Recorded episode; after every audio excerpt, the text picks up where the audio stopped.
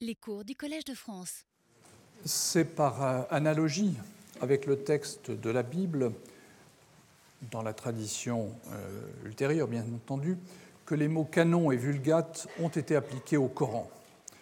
Le canon, je le rappelle, représente l'ensemble des livres de la Bible admis comme divinement inspirés, et la vulgate est, là aussi euh, littéralement, la version latine de la Bible due à Saint Jérôme et adoptée par le Concile de Trente. Est-ce que euh, ces termes sont appropriés à la situation que nous observons pour le Coran? La réponse a été euh, positive et euh, Régis Blacher, par exemple, l'a adopté même s'il n'a jamais véritablement argumenté la raison qui le conduisait à utiliser le mot vulgate quand il parlait du Coran, quand il se référait au texte haussmannien. Et de fait, un épisode important, celui du châtiment euh, d'Ibn Shanabuth, coupable d'avoir fait usage de la version d'Ibn Mas'ud dans un contexte euh, strictement rituel, confirme bien la mise en place, à une date relativement ancienne, d'une norme textuelle reçue officiellement. Le consensus, ou ijma, qui occupe une place importante dans la réflexion d'Ibn Mujahid, qui est la personne, je le rappelle, qui est derrière la condamnation qui a frappé Ibn Shanaboud, même s'il est d'une nature quelque peu impalpable un, millénaire après, puisque nous savons qu'il y a eu consensus, mais il n'est pas acté, si j'ose dire, dans des documents précis. Et l'appui, d'autre part, du pouvoir abbasside sont une forme de reconnaissance de la valeur du texte haussmannien comme référence. Des commentateurs ultérieurs, et je pense dans ce cas à Suyuti, qui est une des sources importantes que je vais utiliser, sélectionnent de fait des récits qui opposent multiplicité mis au même rang que confusion et texte unique et valorisent ainsi la décision de Haussmann qui revenait dans ses présentations, même si c'est une vision anachronique, à mettre en circulation une version proprement canonique. Par référence au canon, dans le sens que j'ai énoncé initialement, j'emploierai le terme de canonisation pour désigner le processus de constitution d'une version du Coran regroupant l'ensemble des prédications de Muhammad, considérées par le ou les compilateurs de cette version comme étant fondamentalement authentiques. Les travaux des orientalistes des XVIIe et XVIIIe siècles se fondent dans un premier temps sur des sources où apparaît une version dominante qu'ils reprennent donc de manière naturelle. C'est euh, par exemple le cas de Barthélemy d'Herbelot dans sa bibliothèque orientale qui est déjà bien informé de ce courant majoritaire et le présente donc comme, disons, l'histoire de la canonisation du texte coranique.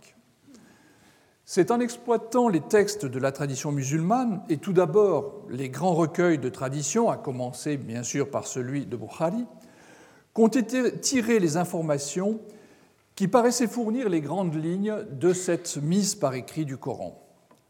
Toutefois, avec l'enrichissement des fonds documentaires au XIXe siècle, la variété des informations, parfois leurs contradictions, conduisent des savants comme Ignaz de à s'interroger sur la valeur de ces dernières. Et si on se reporte à la première édition de la Geschichte des Korans publiée par Theodor Nöldeke en 1860, et que l'on compare avec le corpus des données disponibles, on prend alors facilement la mesure du changement qui était intervenu entre cette espèce de préhistoire et le développement des études dans le courant du XIXe siècle. Il me semble donc, puisque le but que je poursuis, c'est d'essayer de, cerner de manière plus précise le processus de canonisation, de faire le point sur les récits qui ont été conservés dans les sources médiévales. L'épisode de la mise par écrit pose à la tradition musulmane un certain nombre de problèmes. Comme cela a été déjà souligné à maintes reprises, le vocabulaire employé dans les récits est ambigu. C'est notamment le cas de deux verbes qui apparaissent au cœur des récits de la collecte. Le premier, jama, a le sens général de rassembler, réunir, former une réunion, une collection, un recueil. J'emprunte ce, ce, lemme au dictionnaire de Kazimierski.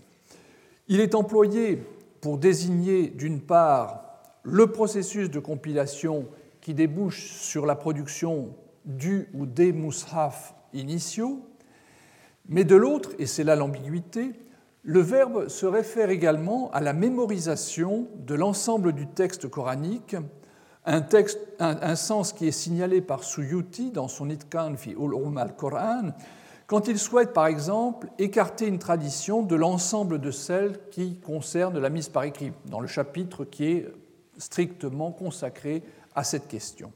En revanche, il ne fait pas l'inverse, c'est-à-dire que quand le sens est proprement de collecter par écrit, il considère que cela va de soi, ce qui est intéressant. Le second verbe qu'on rencontre dans les sources, arada, est plus complexe. Outre des significations liées à l'idée de avoir lieu survenir, qui est un sens assez général, il possède des sens beaucoup plus techniques qui le place dans un contexte d'apprentissage et d'enseignement. Sur ce point, il faut faire une toute petite parenthèse pour rappeler que nous ne disposons pas d'un dictionnaire historique de la langue arabe qui nous permettrait, disons, d'avoir la profondeur des sens. C'est-à-dire que, bon, nous avons bien sûr les mots qui apparaissent dans le Coran qui sont en quelque sorte datés. On va admettre donc la date de canonisation comme correspondant au règne de Osman. Mais pour des verbes comme celui que je suis en train de mentionner, nous ne savons pas, par exemple, si les différents sens sont apparus euh, au Xe, XIe, XIIe siècle. Donc nous avons une certaine marge d'incertitude pour cerner la façon dont les traditions elles-mêmes parlent de, cette question. Dozy, qui euh, est celui qui fournit le plus de renseignements sur les sens de ce verbe, signale ainsi, et je le cite, que ce verbe s'emploie en parlant d'un professeur qui récite dans ses cours les livres qu'il sait par cœur, je n'est pas ce que je suis en train de faire, je vous rassure, et aussi en parlant d'un disciple qui récite un écrit à un professeur afin de profiter de ses observations et ses corrections, ou bien qui récite certains livres afin de prouver qu'il les sait par cœur, en d'autres termes, qui passe son examen. Dans les traditions liées au contexte de la compilation, le verbe fait référence à ce processus de récitation par l'élève, mais il a également une valeur plus spécifique lorsqu'il apparaît à propos de la transmission écrite et désigne dans ce cas le processus de collation par lequel l'exactitude de la copie dérivant de l'exemplaire, c'est-à-dire le modèle employé pour faire la copie, lorsque le copiste fait la transcription, est vérifié par confrontation avec cet exemplaire lui-même. C'est-à-dire que théoriquement, on a la situation où la copie est achevée, le copiste relit son texte pendant que quelqu'un se tient devant l'exemplaire et vérifie qu'effectivement euh, le, texte est bien respecté. C'est la forme qui apparaît, euh, c'est le sens qui apparaît avec la forme 1 du verbe, mais également avec la forme 10. Comme cela est habituel pour les récits qui remontent à cette période initiale, marquée par des conflits aigus entre différents groupes de la jeune communauté musulmane, l'information est bien sûr destinée à appuyer un point de vue. Le cas a été en particulier très bien démontré euh, par Viviane Comero dans son étude de la tradition principale relative au texte de Haussmann, où effectivement les éclairages varient suivant ce que l'on veut euh, démontrer. D'un autre côté, les savants musulmans médiévaux postérieurs ont parfois été amenés à altérer le récit initial de manière à l'intégrer dans une présentation prenant en compte la nécessité de rationaliser. Hein, on a, si vous voulez, et vous allez vous en rendre compte au fur et à mesure, on a une certaine richesse de documentation qui représente des voix discordantes et bien sûr, les auteurs médiévaux, à partir d'un certain moment, ont essayé de, si vous me permettez l'expression, de faire le ménage, de donner un sens à ces euh, traditions qui parfois disaient des choses qui n'étaient pas compatibles. La Vulgate haussmannienne s'impose ainsi progressivement comme le vrai Coran face à ses concurrents et surtout face à la version d'Ibn Mas'ud. Cette situation nouvelle appelle des correctifs ou des explications permettant de respecter les données dont l'authenticité ne saurait être mise en doute quand nous avons affaire à des hadiths qui sont transmis par une chaîne de transmetteurs qui sont tout à fait euh, authentiques, qui garantissent la euh, vérité euh, du texte selon la tradition musulmane, il n'est bien sûr pas possible de les mettre de côté, de les éliminer. On est obligé de composer avec eux. Il en va de même pour les récits qui supposent une mise par écrit du vivant de Mohammed et peuvent impliquer d'une certaine manière la maîtrise par Mohammed de la lecture et de l'écriture, ce qui va bien sûr à l'encontre de la position majoritaire, position qui se dégage par la suite. Enfin, dernier point, on ne peut passer sous silence les doutes exprimés avec parfois beaucoup de force par l'école hypercritique face à des récits qui sont mis par écrit au plus tôt au IXe siècle. Donc, ce que je me propose de faire, c'est revenir sur ce matériel et examiner l'opération de mise par écrit telle qu'elle apparaît. Euh, bon, comme je l'ai dit, je ne vais pas revenir sur les traces de l'utilisation de l'écriture dans la tradition musulmane pour une mise par écrit ponctuelle des euh, révélations, on va, euh, disons, se placer après et euh, voir disons, l'usage de l'écriture dans un processus proprement de canonisation et non pas simplement de conservation. On trouve une tendance très minoritaire dans la tradition musulmane, représentée par deux traditions préservées dans l'histoire de Médine d'Ibn Shabba, qui est mort en 876, défendant l'idée d'une mise par écrit du vivant de Muhammad. Donc il faut tenir compte de cette possibilité, mais on verra qu'elle euh, euh, n'a pas eu beaucoup d'écho. La première, qui circulait dans un milieu irakien, remonte à Abdallah ibn Zubayr, mort en 692, qui est, je le rappelle, le fils d'un cousin de Muhammad du côté maternel, qui contesta en son temps le pouvoir des Omeyyades, prit le titre califal et donc dont le point de vue peut bien sûr refléter une certaine partialité. Selon ce récit, l'intégralité du texte coranique avait été mise par écrit sur des rouleaux sous l'autorité du prophète. Comme à l'époque de Osman, différentes versions du Coran circulaient concurremment, un motif qui va revenir fréquemment dans les traditions associées à la réalisation de la Vulgate sous le règne de ce calife, Osman recueillit les textes existants déjà et envoya Ibn Zubayr chez Aïcha, la femme du prophète et tante d'Ibn Zubayr, la raison pour laquelle il l'envoie. Et on a ce récit, donc j'apportais les rouleaux sur lesquels avait écrit euh, était écrit le Coran, et après que nous les ayons lus et polis, Osman ordonna de déchirer les autres versions. La seconde tradition, provient d'un personnage qui porte le nom d'Abu Muhammad al-Qurashi et a circulé dans un milieu syrien alors que la précédente a circulé dans un milieu irakien. Selon ce récit, Osman avait écrit dans les provinces pour annoncer que, de manière à prévenir les disputes autour du texte coranique, il avait demandé à Aïcha de lui envoyer le parchemin sur lequel, et je cite, se trouve le Coran qui a été transcrit de la bouche du prophète lorsque Dieu le révéla à Gabriel et que Gabriel le révéla à Mohammed. Et ce texte était authentique.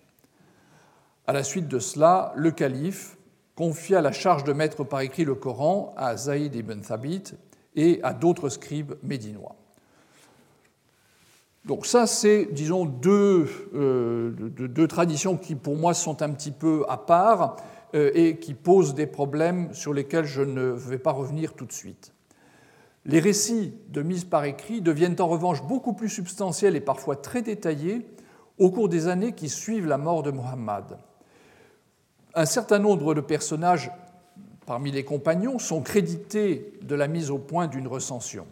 Et en particulier, les quatre califes bien guidés sont tous impliqués à des titres divers dans des entreprises de ce genre. Mais Osman est incontestablement celui qui est le plus généralement associé à la mise par écrit, son nom restant lié à celui du rasp. Et on verra pourquoi euh, les choses ont évolué de cette manière. Le premier des califes, Abou Bakr, qui règne donc de 632 à 634, est le premier à être crédité d'une de ces recensions, et le récit nous est rapporté par un personnage central dans les deux opérations qui vont être les plus importantes de cette période, Zaïd ibn Thabit. Et de ce point de vue-là, cette duplication des rôles va également appeler des commentaires. On connaît le récit que je vais citer. Après que beaucoup furent tués dans les combats de la Yamama, donc il s'agit des euh, combats qui accompagnent la prédication d'un euh, prophète concurrent, euh, Maslama, Abou Bakr me fit venir. Omar était assis avec lui. Abou Bakr me dit Zaïd ibn Thabit, tu es un jeune homme intelligent et au-dessus de tout soupçon. Tu, écrivais les inspirations de l'envoyé de Dieu, étudie donc le Coran avec soin et collecte-le. Et Zaïd poursuivait S'il m'avait chargé de transporter une montagne, cela n'aurait pas été plus lourd que de collecter le Coran comme il me l'avait ordonné. Je répondis donc, donc Feriez-vous quelque chose que l'envoyé de Dieu n'a pas fait?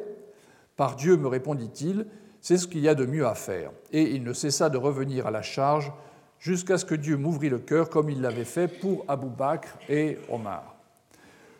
Cette recension, et c'est ce qui est intéressant et curieux dans le récit, restera dans le domaine privé, puisque les feuillets dont il est question passent après la mort d'Abou Bakr à son successeur, Omar, qui apparaît dans d'autres récits comme l'inspirateur de l'opération, et après l'assassinat de ce dernier en 644, ils passeront à sa fille, Hafsa, une des épouses de Mohammed, qui, nous le verrons, les conservera jusqu'à sa mort.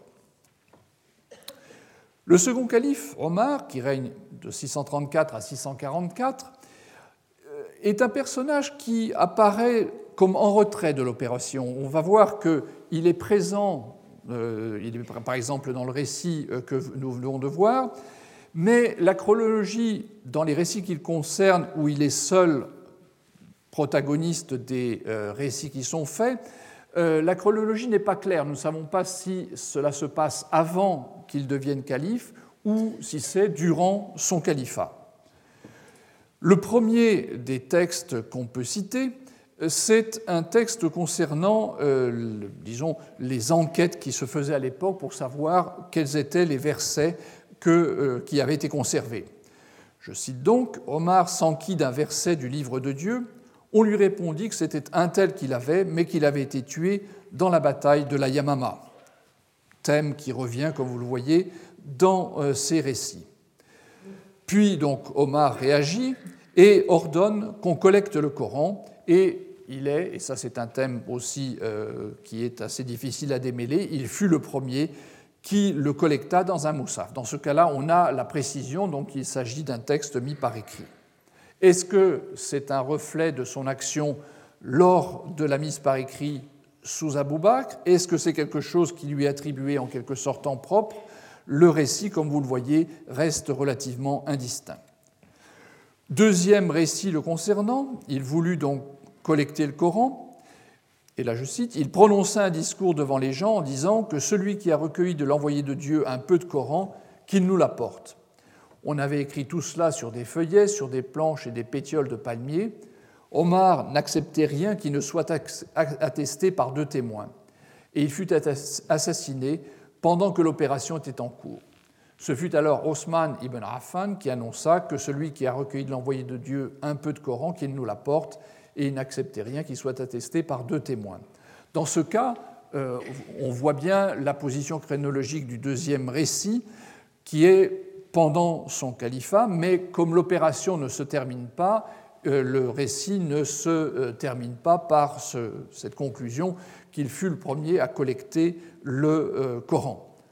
Le récit de ces deux épisodes vient du Kitab al-Masahif d'Ibn Abi Daoud as-Sijistani, mort en 929, le fils du traditionniste qui a compilé les Sunan. Il a recueilli dans son œuvre les traditions relatives aux manuscrits du Coran et son livre est un des seuls euh, qui nous a été préservé parmi d'autres qui portaient le même titre. Il a été publié à la fin des années 30 par Arthur Jeffrey et il repose sur un manuscrit relativement ancien, ce qui implique que le texte serait relativement euh, conforme à ce que l'auteur avait prévu, mais euh, on a déjà euh, fait valoir qu'un certain nombre d'interpolations avaient été ajoutées par les transmetteurs du texte. Dans les deux récits, le rôle de Omar est identique. Il lance une opération de collecte qui, dans le premier cas, dans le deuxième cas, est menée à terme par son successeur, tandis que dans le premier, c'est peut-être, encore une fois, un bis de euh, l'opération euh, du règne d'Abou Bakr. J'en arrive au troisième calife, Osman, qui lui joue un rôle essentiel. Osman règne de 644 à 656 et euh, son action dans le domaine du Coran est bien connue, notamment par le récit qui a été conservé par Bukhari, mort en 870, qui a consacré au Coran une section euh, dans euh, son Sahih. Elle regroupe donc les traditions liées à la collecte, aux lectures, etc., tout étant en principe garanti sur la foi de la chaîne de transmetteurs. Le récit, donc, on le connaît bien, c'est celui qui a été utilisé notamment par euh, Régis Blacher pour présenter l'histoire de la mise par écrit. C'est donc le, général en chef euh, Ozaïfa qui est à la tête des armées musulmanes dans les opérations en Arménie et en Azerbaïdjan, qui entend les soldats réciter le Coran de différentes façons et qui, à l'armée, donc retourne vers Osman pour lui dire il faut absolument que euh, tu fasses quelque chose, et là je le cite, euh, avant que la communauté, la Ummah, ne divergent sur l'écriture comme les juifs et les chrétiens ont divergé sur leurs propres écritures. Et là, c'est intéressant parce qu'on retrouve, disons de manière discrète, la notion de canon euh, qui devrait être imposée pour éviter justement les euh, contestations.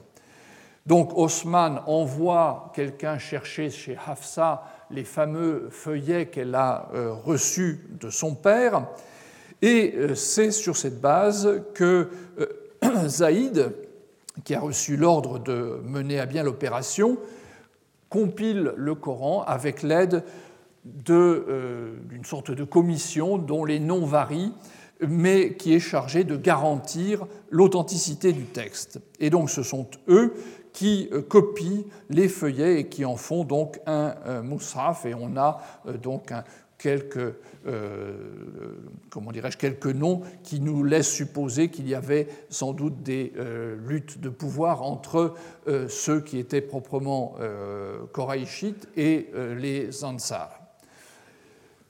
Lorsque, lorsque, cette opération est terminée, Osman restitue les feuillets à Hafsa et il envoie les fameux codex dans toutes les régions. On a une autre version dans l'œuvre d'Ibn Shabba que j'ai mentionnée déjà tout à l'heure, dans son histoire de Médine. Dans son texte, il euh, dit, euh, il dit la chose suivante Des gens en Irak, et je le cite, interrogeaient l'un d'entre eux sur un verset, et lorsque celui-ci le lui récitait, on lui répondait Je récuse ce verset. Ce phénomène se répandit parmi les gens qui divergeaient dans la récitation du Coran. On en parla à Osman ibn Affan, celui-ci ordonna de rassembler les moushaf et il les fit brûler, puis il écrivit des exemplaires de son propre moushaf et les fit distribuer dans les différentes circonscriptions militaires. Donc ça, c'est aussi un deuxième thème dont la récurrence est intéressante, puisqu'on va le voir à plusieurs reprises, c'est celui des Corans brûlés ou détruits. C'est un point très important de la dans les récits de canonisation, la nécessité d'éliminer les Corans qui représentent, parce qu'ils contiennent une version potentiellement différente, un danger pour cette version unique que l'on espère mettre au point. Et de fait, lorsque euh, les gens se révoltent contre Haussmann, c'est un des, reproches qui euh, lui sont adressés. On lui dit qu'il a euh, fait de plusieurs Corans un seul Coran. Et euh, donc on a dans l'œuvre de Baladouri, donc un, auteur mort en 892, dans son Kitab al-Ansab, une description assez colorée de cette scène où le calife Osman, installé sur la terrasse de sa demeure, fait face à ceux qui l'accusent et leur euh, demande ce qu'on lui reproche. Et l'un des reproches, c'est Tu as brûlé le livre de Dieu. Et donc il essaye d'argumenter pour défendre sa euh, démarche, expliquer que ce qu'il a fait était destiné à éviter une situation euh, catastrophique, mais euh, rien à faire, la question revient, tu as brûlé les Corans, tu as brûlé les Corans, et c'est l'un des reproches qui lui sont adressés, même si ce n'est pas le reproche le plus important. Ce qui fait la différence du récit de la mise par écrit sur Osman par rapport aux autres récits, c'est surtout l'épisode de la publication. Osman nous est présenté comme un véritable éditeur. Dans les autres cas, on a vu, il y a production d'une copie. Le premier euh, calife, Abou Bakr, fait réaliser un texte qui ensuite passe à son successeur, Omar, puis à sa fille mais à aucun moment il n'y a de tentative de diffusion. Ça reste une affaire presque privée, même si, bien sûr, dans ce cas-là, les deux premiers détenteurs occupant la charge califale sont particulièrement, euh, enfin, donnent une, autorité particulière au texte qu'ils possèdent. Dans le cas de euh, Osman, il nous est dit que une fois le texte compilé, une fois le Coran mis par écrit, il décide d'en établir des copies et de les envoyer dans les villes de garnison de l'Empire. Suyuti, et c'est intéressant, nous donne dans un premier temps une sorte de vision générale de cette histoire. Je le cite, il envoya, il, Osman envoya dans toutes les parties de son empire les copies qu'il avait fait préparer. Puis après ça, il revient sur cette question et indique en fait que le récit le plus sûr fait état de cinq villes qui sont Médine, Damas, Basra, Koufa et la Mecque également. Donc ça, c'est la, liste que tout le monde connaît, qui est celle que l'on va retrouver euh, dans la littérature, mais il existe également une deuxième liste, donc aux euh, cinq noms que je viens de mentionner s'ajoutent ceux de Bahreïn et du Yémen, qui sont également destinataires d'une copie du texte coranique. Et cette volonté de diffusion fait vraiment la spécificité de ce récit. Aucun autre n'insiste avec autant de force sur le fait que la personne qui prend l'initiative de euh, mettre par écrit le texte ensuite le communique à d'autres. Généralement, les autres récits nous montrent plutôt une sorte de thésaurisation du texte, c'est-à-dire qu'une personne fait établir le texte et le garde par, devers soi comme une espèce de, référence personnelle destinée à s'imposer par rapport à des contestations, et on le verra par la suite dans le cas euh, de, personnes comme Ibn Masoud. Le dernier des califes euh, bien guidés, Ali, occupe une place particulière dans la mesure où euh, il est également à l'origine du, schisme. Donc on peut penser que la présentation qui est faite reflète essentiellement des points de vue, là aussi, marqués par le désir d'asseoir la légitimité de Ali, puisque ces euh, revendications du califat ne pouvait être mieux étayé que par le fait qu'il avait lui-même sa propre version du Coran. Et donc on a effectivement des récits dont on, trouve la trace dans euh, Suyuti par exemple, qui nous racontent que, et je, le, cite, lorsque le prophète euh, mourut, Ali euh, jura qu'il ne revêtirait point de manteau, sauf le vendredi, avant d'avoir collecté le Coran dans un moushaf. Il le fit donc, au bout d'un certain temps, Abou Bakr envoya quelqu'un lui dire Abou Hassan, serait-ce que tu répugnerais à ce que j'ai été désigné comme chef? Non, par Dieu, répondit-il, seulement j'ai fait le serment que je ne revêtirai point de manteau, sauf le vendredi. Il fit donc allégeance et s'en retourna. On n'en sait pas plus dans le récit, mais on entend qu'il poursuit sa démarche, met par écrit le texte du Coran et se retrouve avec une copie. Alors ce qui est intéressant, c'est que là, alors que dans le cas d'Abou Bakr, on a une espèce de, transmission du texte de Abou Bakr à Omar puis à Hafsa, Ici, euh, une fois le récit euh, fait, on n'a pas l'impression que le texte aille beaucoup plus loin. Il est d'ailleurs, ce, récit, tel qu'il est transmis dans le Kitab al-Masahif d'Ibn Abi Daoud, est suivi d'un commentaire euh, critique où on fait valoir que la transmission du récit est faite par l'intermédiaire d'un transmetteur médiocre et que la une autre version de ce même récit ne fait absolument pas référence à un moussaf et que le verbe utilisé pour collecter, jama, auquel j'ai déjà fait euh, référence tout à l'heure, dans le cas précis, ne veut euh, pas dire autre chose que euh, apprendre par cœur.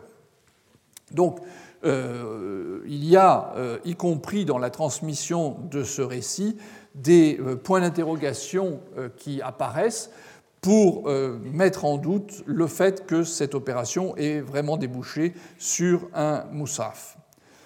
On peut, en ce point, même si c'est une parenthèse, faire état des euh, critiques qui vont s'élever par la suite dans des milieux chiites contre la version de Haussmann. Une des critiques en particulier concerne l'élimination de passages où auraient été mentionnés Ali et les siens pour soutenir leur droit à la succession euh, califale. Et de l'autre côté, nous dit-on, des passages mentionnant des membres du clan Omeyyade pour les dénoncer auraient également été retirés, mais c'est un thème qui apparaît euh, également dans un autre cas. Donc c'est un argument qui a été sans doute utilisé de manière récurrente pour disqualifier telle ou telle recension du texte coranique. La tradition musulmane rapporte, outre ces personnages de premier plan que sont les quatre premiers califes, que d'autres compagnons de Mohammed ont également réalisé des compilations des révélations. On va commencer par les moins connus, dont deux d'entre eux, trois d'entre eux pardon, sont mentionnés par euh, Suyuti dans son Itkan fi Ulum al-Qur'an, un texte qui, a donc, euh, qui est d'époque mamelouk, donc relativement tardif, et le premier de ces personnages, je dirais un petit peu obscur, est un certain Salim, un esclave persan affranchi qui serait mort au cours de la bataille de la Yamama en 633, bataille dont j'ai déjà eu l'occasion de parler, puisque euh, c'est elle qui est à l'origine, nous dit-on, de la recension d'Abou Bakr. Et donc on a euh, un récit qui fait de Salim le premier à collecter le Coran. Et euh, ce qui est intéressant, et le point avait été déjà euh, relevé par Alfred de Prémar, euh, il lui propose, au cours du récit, il est proposé d'utiliser le mot cifre pour désigner le livre Coran qui est en train d'être créé. Et on objecte, c'est un nom utilisé par les Juifs, on le rejeta donc, et on arrive à la conclusion qu'on peut utiliser le mot Moussaf d'origine éthiopienne, et c'est cette dénomination qui s'impose. Mais euh, cette tradition est également contestée par certains dans la mesure où la ligne de transmission n'est pas euh, tout à fait sûre. Un second personnage qui euh, également intervient comme collecteur du Coran est un certain Abdallah ibn al-Zubayr al-Khafiki, un partisan de Ali, qui euh, prit part aux côtés de ce dernier à la bataille de Siffin et mourut en 700.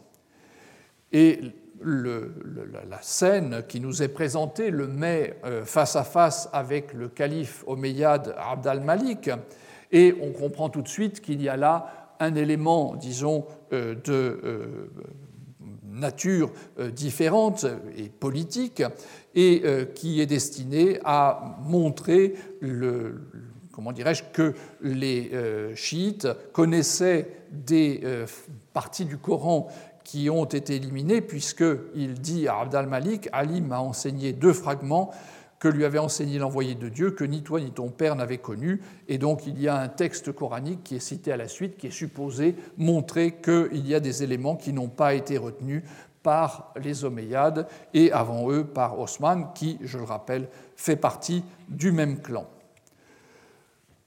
Donc le troisième personnage, qui est également un petit peu euh, secondaire et sur lequel nous savons assez peu de choses, un certain Miqdad ibn Amr, d'origine yéménite, probablement d'un lignage important, diffuse une version qui est connue par la suite en Syrie, version écrite, mais euh, nous n'avons pas de précision sur euh, sa nature.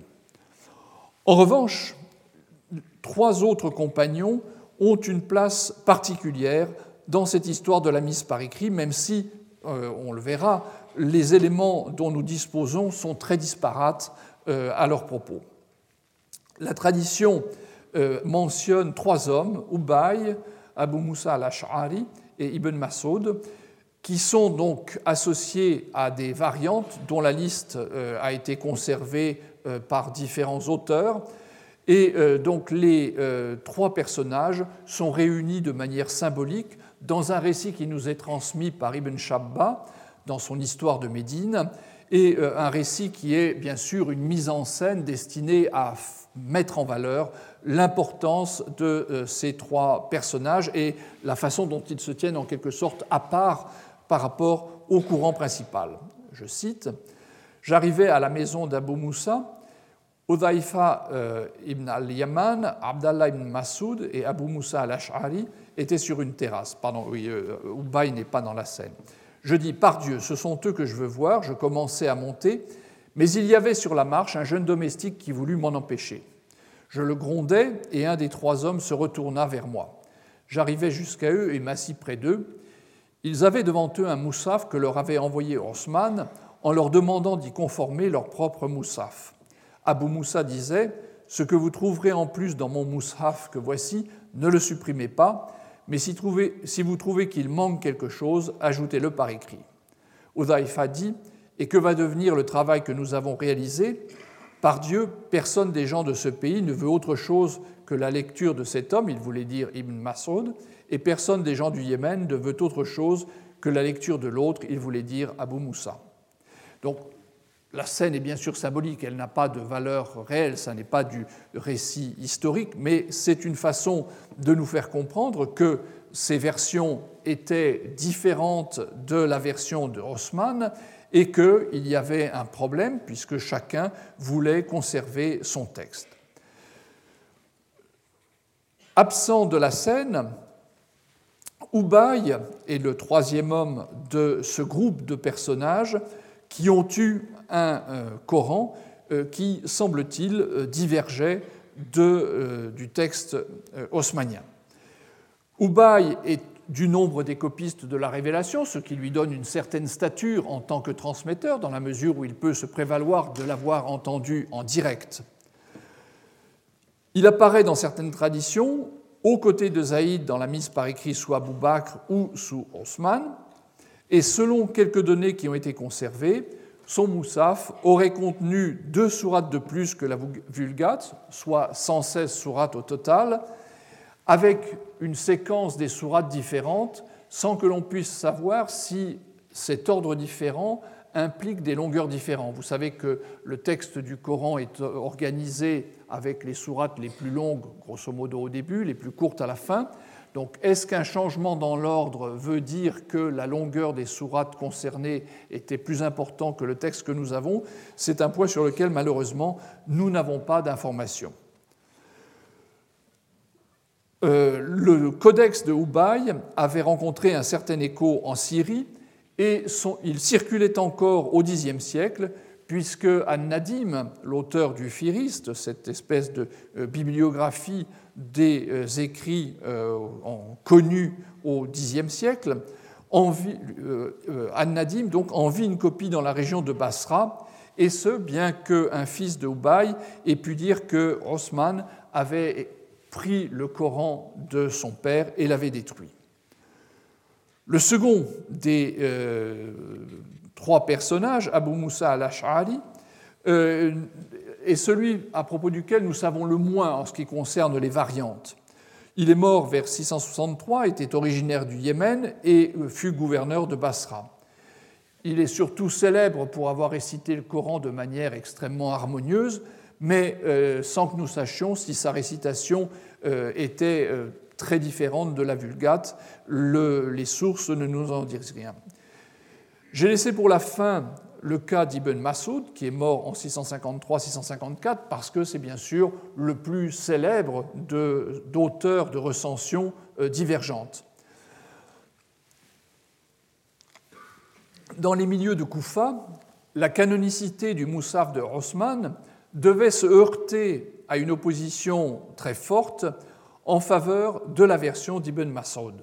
Je dis version d'Ibn Masoud car les conditions de sa mise par écrit restent quelque peu confuses. Le point de départ est fourni par un ensemble de traditions qui insistent sur l'existence d'un processus de répétition annuelle des révélations entre l'ange Gabriel et Mohammed. Ce processus vit le jour vers la fin de la prédication et placé en ramadan pour donner un écho au verset 185 de la deuxième sourate qui est interprété comme une allusion à cet euh, épisode annuel. Et au terme de l'existence de Mohammed, une ultime répétition prit place. Deux traditions qui remontent à, qui remontent à Ibn Abbas décrivent le processus je cite, Dieu a fait descendre le Coran au long de l'année. Quand le mois de Ramadan arrivait, Gabriel comparait les révélations avec le prophète et Dieu abrogeait alors ce qui devait être abrogé, écrivait ce qui devait être écrit, décidait ce qui devait être décidé et provoquait l'abandon de ce qui devait être abandonné.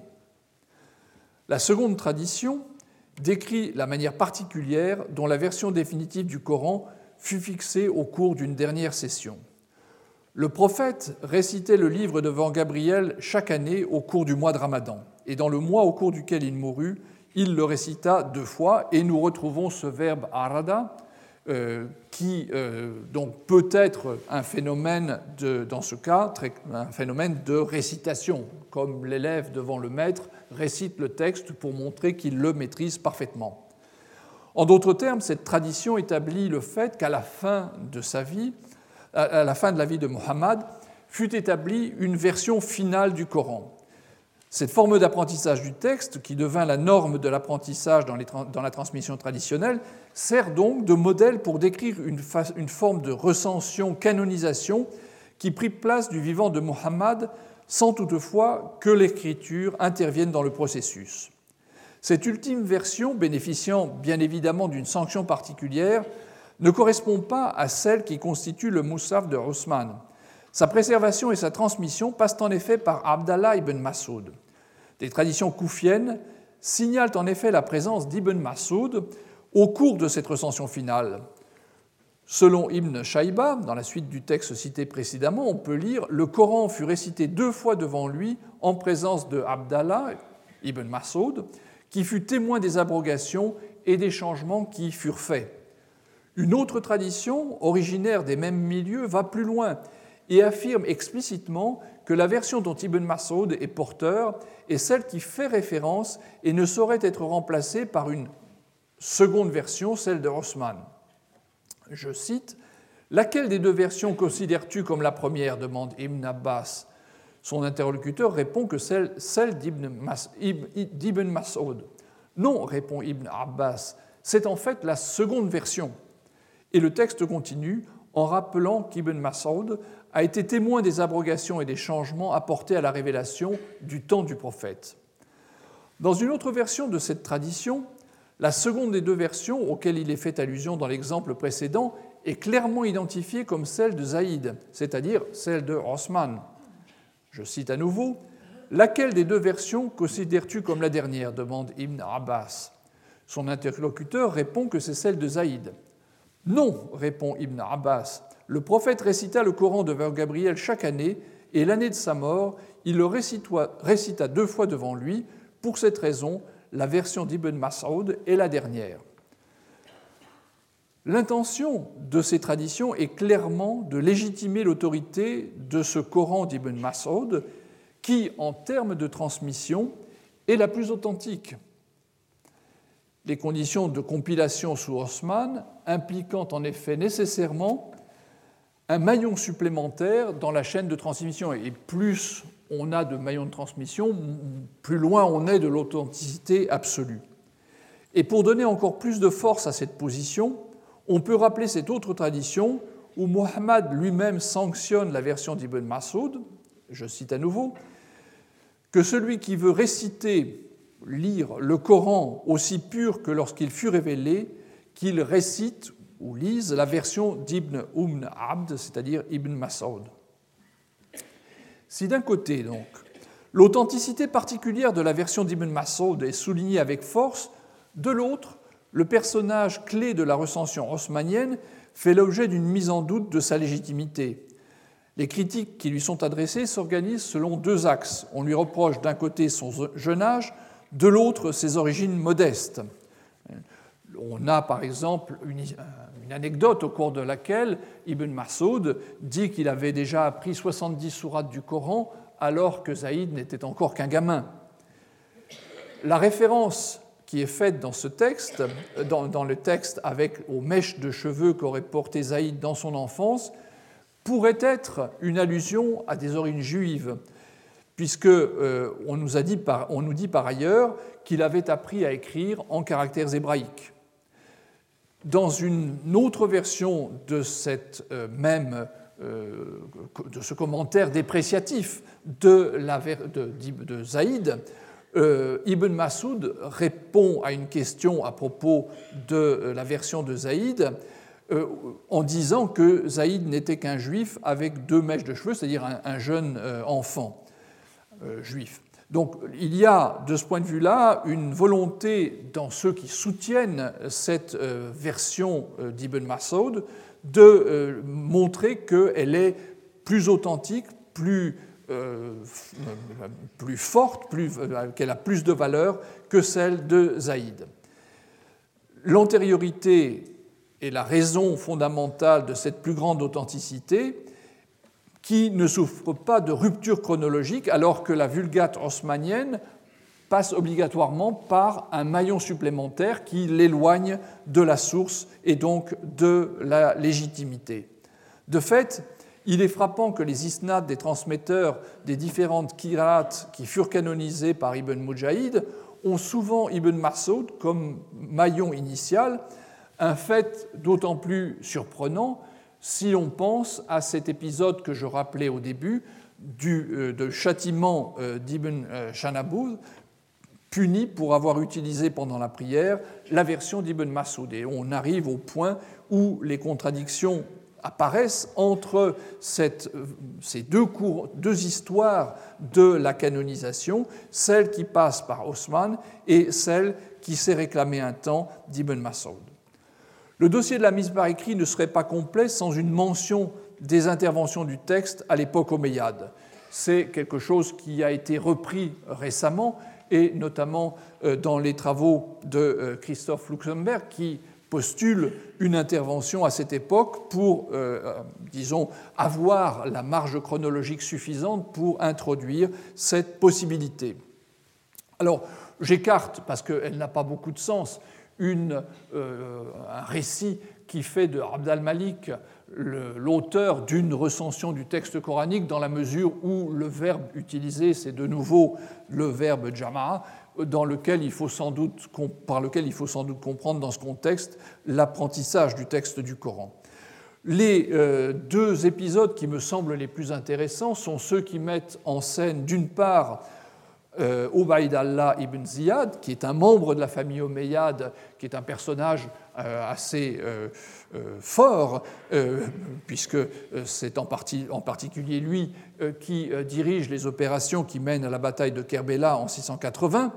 Dans le Kitab al-Masahif, Ibn Abi Daoud raconte une scène au cours de laquelle Al-Hajjaj ibn Yusuf, dont je vais parler dans un instant, euh, arrive et dit Mais pourquoi donc Ubaid Allah a ajouté 2000 harfs au euh, Coran?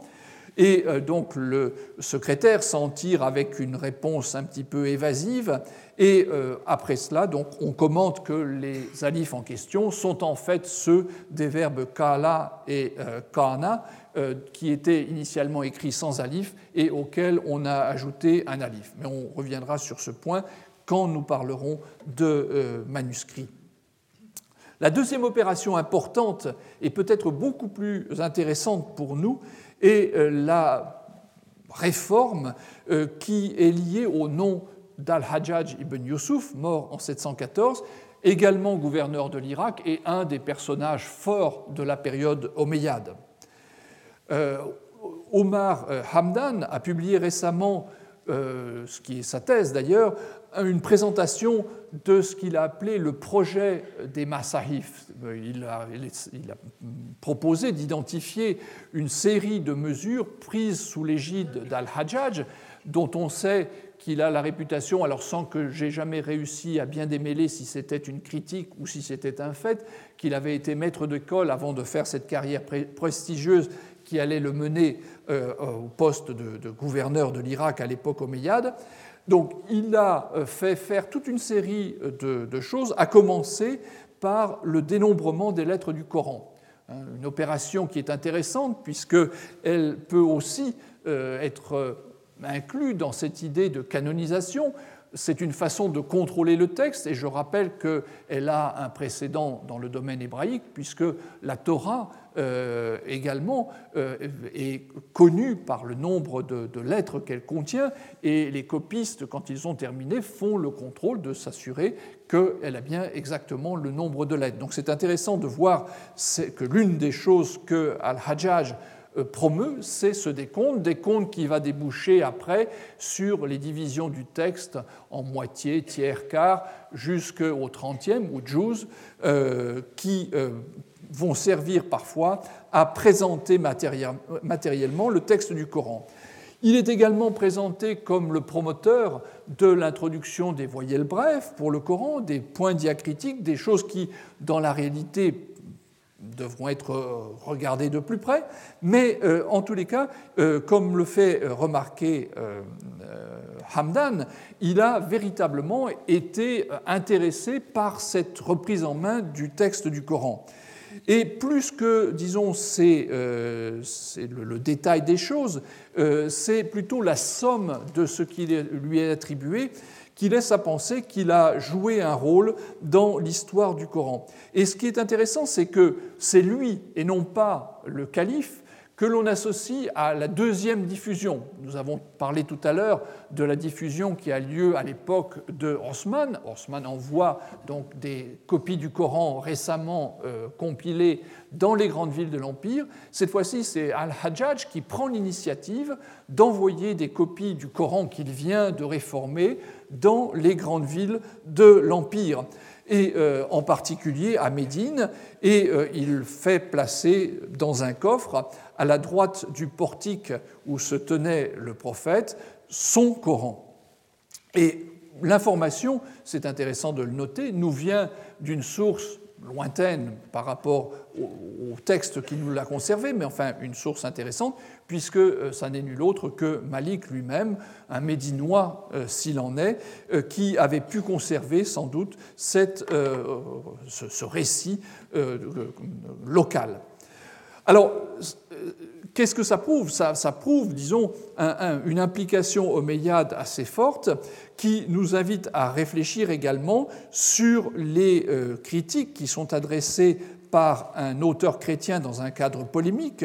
Je veux parler du texte d'Al-Kindi, sa Risala, qui met en scène euh, une apologie du christianisme et une réfutation de l'islam sous le règne du calife Al-Ma'moun et euh, avec des événements, euh, des événements qui entourent la mise par écrit très intéressants. Je le cite, puis ce fut l'intervention d'Al-Hajjaj ibn Yusuf qui ne laissa aucun recueil sans le saisir. Il en fit tomber bien des versets, on retrouve un thème connu, il en ajouta d'autres qui, selon certains, étaient relatifs aux hommes de la famille omeyyade ou de la famille amasside, désignés par leur propre nom. Une copie conforme à la recension voulue par Al-Hajjaj fut faite en six exemplaires. On retrouve également ce thème, donc. Un fut envoyé en Égypte, un autre à Damas, le troisième à Médine, le quatrième à la Mecque, le cinquième à Koufa et le dernier à Basra. Quant aux recueils antérieurs, il les mit dans l'huile bouillante et les détruisit, imitant en cela Osman. Vous voyez que ce récit est intéressant puisqu'il offre en quelque sorte en miroir la euh, même image que celle qui est liée à euh. Voilà donc les grandes lignes de la euh, mise par écrit du Coran. Je terminerai cette évocation rapide et initiale avant de commencer à explorer les conditions telles qu'on peut les percevoir par les manuscrits, en rappelant la fin du Coran de Hafsa, qui marque en quelque sorte le point final de cette histoire initiale. Vous vous souvenez que quand Osman fait mettre par écrit le Coran, il renvoie à Hafsa ses feuilles et après cela, donc, euh, elles restent en sa possession. Mais euh, le souvenir en était resté et la dernière destruction, c'est précisément cette destruction symbolique des feuillets de Hafsa. Je cite le texte que j'ai utilisé pour cela. Lorsque Marwan était gouverneur de Médine, il envoya quelqu'un à Hafsa pour lui réclamer les feuillets afin de les brûler, car il craignait qu'il y ait des divergences entre l'une ou l'autre partie de l'écriture. Elle refusa de les lui envoyer. Ibn Shihab az-Zuri a dit Salim ibn Abdallah m'a rapporté ceci. Lorsque Hafsa mourut, Marwan envoya à Abdallah, le frère de Hafsa, l'ordre express de lui envoyer les feuillets.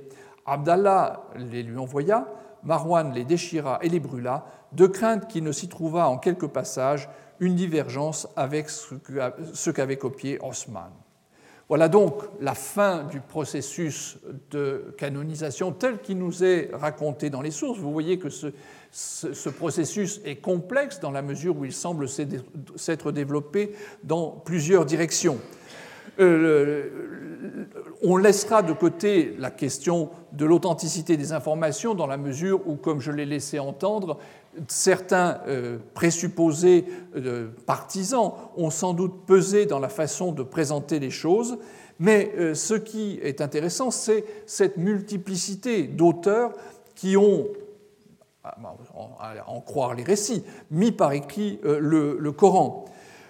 C'est intéressant aussi de voir que dans la tradition musulmane postérieure, on va essayer de faire une sorte de nettoyage, de rationaliser ces sources de manière à rendre compatibles des récits qui ne le sont pas toujours. Par exemple, euh, dans le 20e chapitre de l'Iqtan, Suyuti semble reconsidérer la situation qu'il a présentée dans le chapitre où il expose la mise par écrit du Coran, et il reprend une information qu'il considère comme sûr et qui affirme que quand Abou Bakr mourut, le Coran n'avait pas encore été collecté. Et quand Omar fut assassiné, le Coran n'avait pas été collecté, ce qui serait une façon de résoudre ce problème de la dualité entre les deux Corans, sans parler bien sûr des questions qui se posent avec le Coran de Ibn Mas'ud. Surmonter les contradictions entre les différents récits, surtout entre des récits présentant des garanties d'authenticité importantes, et fonder l'idée d'un texte unique authentique, d'un canon, tel est le défi qui se posait aux auteurs musulmans de l'époque médiévale jusqu'à l'époque de Suyuti, réussir à surmonter euh, ces euh, points de vue divergents, à les unifier de manière lisse et montrer finalement qu'il était possible de les rassembler et de les concilier. Je vous remercie.